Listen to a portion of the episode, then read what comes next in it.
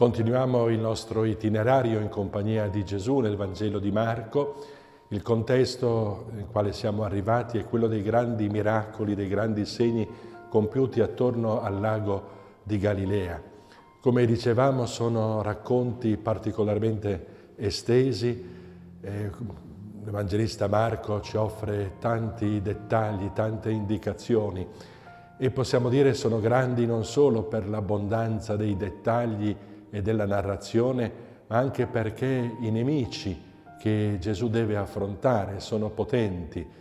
E nel testo che vediamo questa mattina eh, Gesù si confronta con il grande nemico, la morte. La morte di una fanciulla eh, che getta nello sconforto, nell'angoscia i loro genitori, i suoi genitori e tutti coloro che sono accanto alla famiglia. Ma questo racconto che troviamo al capitolo 5, nella conclusione del capitolo 5, è inserito all'interno di un altro segno, meglio, c'è un altro segno inserito dentro a questo grande miracolo. Diventa una grande catechesi sulla, sulla fede ancora una volta, quella fede che nella misura in cui è assecondata eh, porta l'uomo a superare tutti i momenti di difficoltà, anche i più drammatici. Ma leggiamo capitolo 5, versetto 21. Essendo Gesù passato di nuovo in barca all'altra riva, gli si radunò attorno molta folla ed egli stava lungo il mare. E venne uno dei capi della sinagoga di nome Gairo, il quale come lo vide gli si gettò ai piedi e lo supplicò con insistenza. La mia figlioletta sta morendo, vieni a imporle le mani perché sia salvata e viva.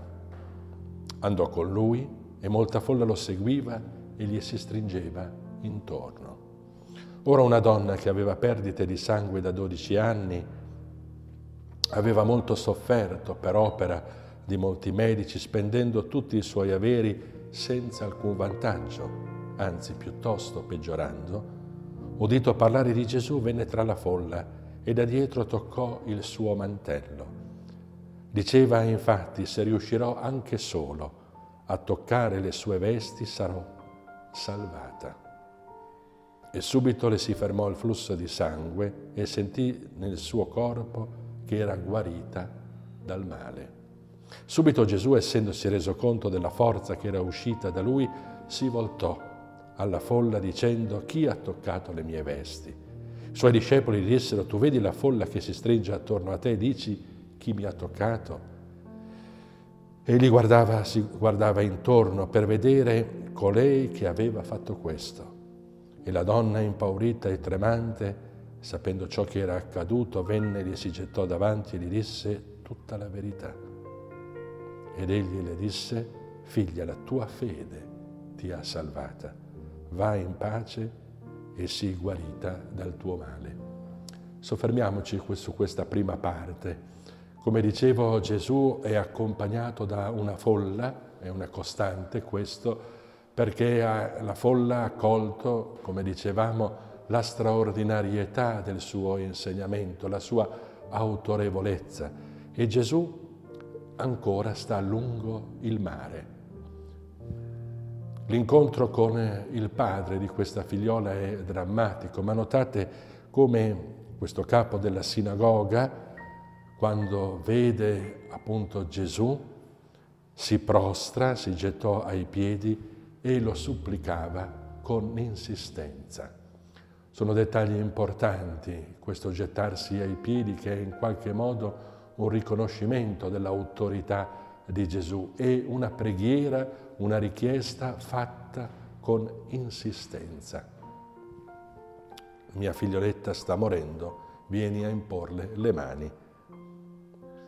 E Gesù asseconda questa richiesta, segue il Padre, ma questa figlia che ormai morimonda deve ancora aspettare perché come abbiamo ascoltato, una folla considerevole è attorno a Gesù, tutti lo toccano, e questa donna che è colpita da una gravissima malattia. E notate la nota eh, di Marco un po' contro ahimè, i medici, non solo aveva speso tanti soldi per guarire, per tentare di guarire, ma non solo non era servito a niente, anzi addirittura era peggiorata. Interessante così una nota nel passo parallelo del Vangelo di Luca, questa menzione viene, questo dettaglio viene omesso. La tradizione ci dice appunto che Luca era medico e quindi probabilmente ha voluto difendere in qualche modo la categoria, ma questo è proprio un dettaglio eh, marginale. Quello che colpisce è che questo incontro con la donna ritarda, ritarda l'incontro con la figlioletta morente. Forse è proprio per creare qualcosa di ancora più grande. Gesù non sarà posto dinanzi ad una malattia grave come è accaduto in precedenza nei miracoli compiuti, ma di fronte addirittura alla morte. Ecco, questa donna si accosta, tocca il mantello di Gesù e immediatamente si accorge che qualcosa di inaspettato è accaduto nella sua vita. È finalmente guarita. Ma Gesù si volta e dice ma chi mi ha toccato? E lo sgomento dei discepoli, una folla è assiepata attorno a Gesù, come è possibile identificare colei che ha toccato il suo mantello? Notate che Gesù dice chi è colei che mi ha toccato il mantello. Quindi sembra già avere identificato che è una figura femminile. Ed è importante il dialogo che intercorre tra Gesù e questa donna. Quando le, le si gettò davanti, le disse tutta la verità, Gesù le dice, figlia, la tua fede ti ha salvato. Cioè Gesù vuol fare emergere che questo toccare della donna il mantello di Gesù è stato animato dalla fede. È la fede che ha condotto questa donna a toccare il lembo del mantello di Gesù. Perché è importante questo dialogo? Perché Gesù vuole eliminare ogni possibilità di equivoco e di fraintendimento. Cioè non è il semplice toccare, quasi fosse un atto magico ma è l'incontro che avviene nel dialogo con Gesù che porta ad una guarigione che è molto di più di una guarigione fisica. Infatti Gesù gli dice alla fine la tua fede ti ha salvato, non semplicemente la tua fede ti ha guarito. Certo, la guarigione fisica è il segno di una guarigione ben più grande, che è il passaggio dall'incredulità alla fede. Lo sappiamo molto bene che a volte nella nostra vita noi può eh, insinuarsi un'idea un po' magica della fede. Un po' magica significa compiere determinati gesti, fare determinate cose, anche eh, religiose e spirituali, almeno in apparenza, senza essere toccati in profondità. Ciò che ci salva non è il semplice toccare, il toccare ad esempio una reliquia, toccare un eh, eh, oggetto sacro.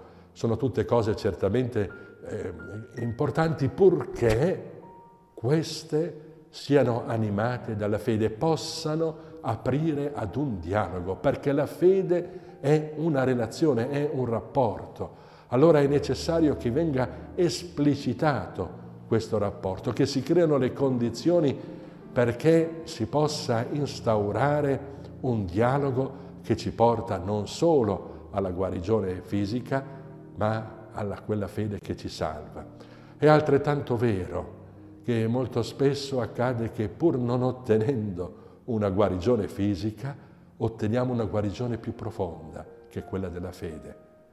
Ed è quello che Gesù desidera suscitare, resuscitare nel cuore di questa donna.